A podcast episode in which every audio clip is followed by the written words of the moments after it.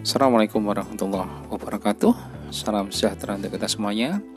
Ketemu lagi dengan Mas Fasil Seorang fasilitator outbound.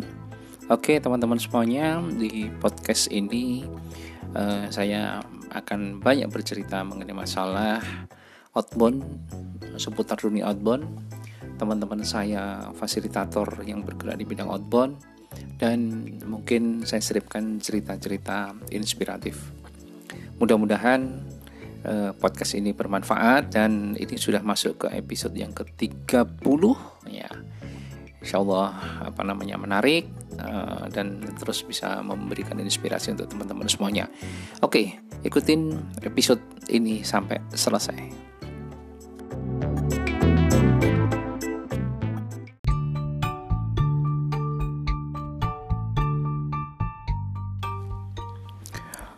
Oke, baik untuk episode ke-30 ini saya nah, uh, tidak membahas mengenai outbound dulu ya, tapi saya seripkan dengan sebuah cerita tentang sik sirkus matahari. Apa itu sirkus matahari? Ya, mudah-mudahan cerita ini bermanfaat untuk teman-teman semuanya khususnya di apa masa-masa pandemi ini ya. Oke, ada satu cerita yang menarik tentang sirkus matahari ini. Pada tahun 2000, Josh Harrison bertemu dengan orang Prancis nih bacanya agak susah ini. G la Liberté di suatu tempat. Mereka berdua ini sebetulnya udah apa ya sahabat lama ini. Ya Josh Harrison mungkin teman-teman tahu adalah musisi gitarisnya X Beatles dan uh, temannya yang Prancis ini Oke, Liberty ini adalah seorang pemilik sirkus terkenal asal Kanada. Nah, bahasa Prancisnya apa, apa nih? Bacanya susah ini ya. Sir Cirque de Soleil atau sirkus matahari.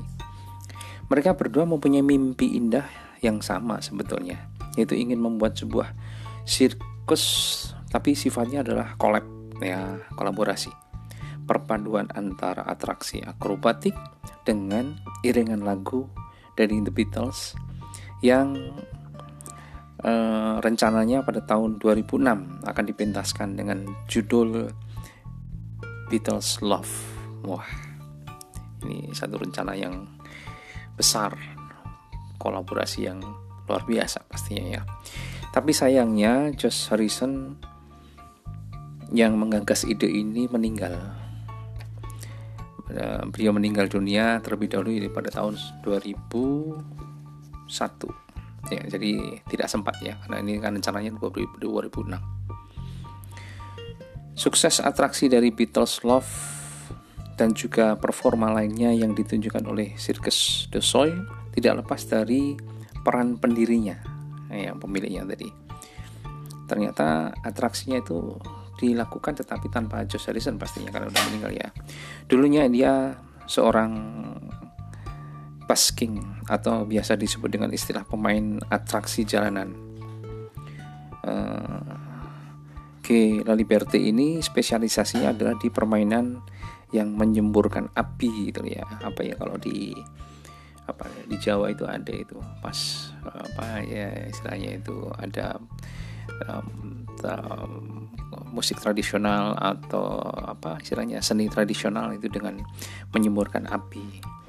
Kemudian juga spesialisasi di bidang akordeon dan street walker yaitu orang yang berjalan tinggi yang kalau di kita itu pakai egrang gitu, tapi dengan menggunakan celana yang panjang jangkung seperti itu. Sebenarnya sangat jarang ada pemain atau pemilik sirkus yang sangat sukses. Gila Liberty ini merupakan sebuah pengecualian. Oh, kenapa? Ya, ia pada tahun 2011 diberi predikat orang terkaya ke-11 di seluruh Kanada, di seluruh Kanada oleh majalah The Forbes. Pemilik sirkus, tetapi orang terkaya nomor 11 di Kanada. Mengapa? Karena setiap saat ia mampu menampilkan pertunjukan-pertunjukan baru yang berbeda dari sirkus-sirkus lainnya. Sebagai contoh, uh, belum ada sirkus satupun di dunia yang memadukan lagu rock dengan atraksi akrobatik seperti The uh, Beatles Love yang tadi.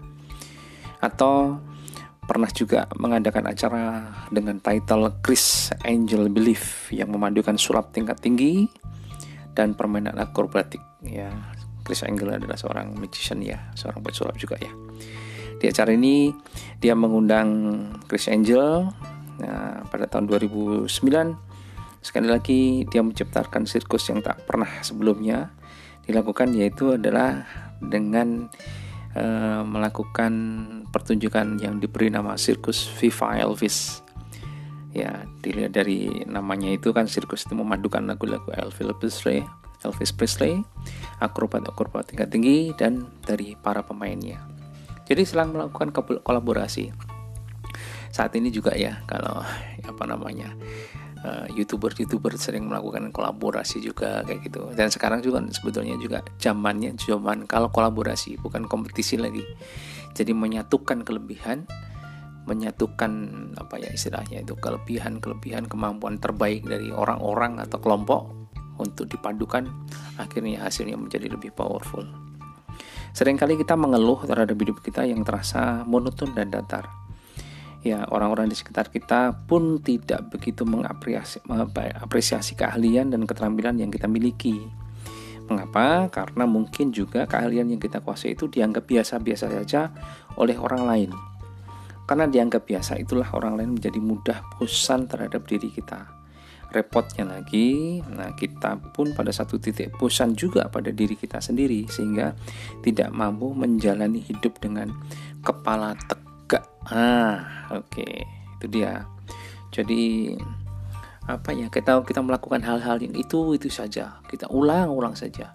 Ya mungkin kita bisa bisa melakukannya dengan istilahnya tutup mata ya. Tetapi kalau tidak ada pengembangan tidak ada kreativitas bahkan sampai tidak ada ada kemungkinan bisa untuk kolaborasi dengan orang lain sehingga apa saling mengisi bisa lebih memperbaiki itu kan luar biasa sekali. Mungkin kita perlu mencoba ya untuk menemukan keahlian baru di setiap saat.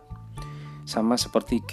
La Liberty tadi yang mencari tema-tema dan peluang-peluang atraksi yang baru yang untuk bisa menghidupi acara sirkusnya. Kita pun sebetulnya bisa mempelajari hal-hal yang baru ya tapi basicnya adalah yang kita punya oke katakanlah misalnya eh, kebetulan kami di outbound ya itu game itu luar biasa banyak sekali. Mulai game tanpa alat game dengan menggunakan alat sederhana game dengan menggunakan alat-alat yang complicated sebagainya kayak gitu. Cuman ya kadang-kadang itu itu saja kayak gitu. Nah ini mungkin uh, bisa menjadi masukan untuk bukan hanya di bidang outbound saja tapi di lain-lain. Mungkin ada alternatif yaitu dengan melakukan kolaborasi yaitu misalnya dengan kerjasama dengan talent lain dengan apa ya istilahnya itu orang yang mempunyai spesialisasi bidang lain dan sebagainya. Sebetulnya pernah dicoba beberapa teman juga. Saya pernah mencoba misalnya outbound dikaitkan dengan jalan-jalan ya amazing race. Kemudian outbound dikaitkan dengan cooking ya ya dengan memasak kayak gitu. Kemudian outbound bisa juga dikaitkan dengan bermain peran. Jadi ada satu peran-peran yang diambil alih dalam tanda kutip oleh peserta outbound itu sendiri. Uh, itu sebetulnya sudah cukup banyak outbound yang dikaitkan dengan musik atau dengan seni, tari, seni macam-macam itu sudah sering dilakukan. Tapi sayangnya uh, karena kekuatan outbound sebetulnya bukan pada pada di situ bukan, tetapi kekuatan outbound itu sebetulnya adalah setelah itu itu bagaimana melihatnya kayak gitu dengan kacamata apa melihatnya? Nah itulah yang menarik sebetulnya di bidang outbound. Ya contohnya misalnya adalah uh, saya pernah kolab waktu itu diajak teman kolaborasi antara angklung uh, tari saudati tari kecak kemudian dan uh, paduan suara. Menyanyikan satu lagu kayak gitu. Uh, itu luar biasa menarik sekali itu performnya bagus sekali kayak gitu. Nah, kalau hanya sampai di situ ya selesai gitu. Kayak kebetulan saya waktu itu masuk untuk bagaimana uh, melihat sisi-sisi yang itu menjadi ciri khasnya outbound. Apa itu yang bisa menjadi menarik ya? Bagaimana sikapnya supaya performance itu bisa bagus kayak gitu. Dan itu uh, luar biasa sekali, benar-benar luar biasa performanya, latihannya dan sebagainya kayak gitu. Uh, ini mungkin yang perlu di apa namanya perlu di create lagi teman-teman semuanya jadi apa ya teman-teman di outbound mungkin pada saat pandemi ini uh, lebih banyak memanfaatkan virtual gitu ya. Itu mungkin bisa dilakukan juga. Ya tapi bagaimanapun juga mudah-mudahan uh, apa ya istilahnya itu uh, podcast ini tema ini uh, kita bisa mendapatkan inspirasi bahwa kalau sendiri-sendiri itu kita tidak menjadi siapa siapa siapa siapa siapa katanya tapi kalau kita bersama-sama gitu kita bisa menjadi sebuah atau sesuatu yang sifatnya menjadi legenda kayak gitu. Jadi kolaborasi itu adalah sebuah kebutuhan saat ini jangan kompetisi, jangan saling mematikan, jangan saling pembunuh, jangan saling menjaga, tetapi yuk kita melihat dari sisi yang positif, kita punya positif, teman kita positif, kemudian kita create satu produk, satu program yang hasilnya mudah-mudahan lebih bagus dan bisa dinikmati oleh orang banyak dan punya manfaat yang lebih kuat. Oke, baik teman-teman semuanya, uh, istilahnya uh, cerita tadi adalah mudah-mudahan bisa menginspirasi. Ini adalah podcast saya yang ke-30 dan nantikan juga podcast-podcast selanjutnya dan dengan cerita yang inspiratif atau cerita yang terkait dengan dunia outbound. Oke, terima kasih. Mudah-mudahan bermanfaat. Tetap sehat, tetap jaga kesehatan, ya, tetap terus berkarya. Mudah-mudahan apa yang kita buat bisa bermanfaat untuk orang banyak. Maturnuwun. Terima kasih. Assalamualaikum warahmatullahi wabarakatuh.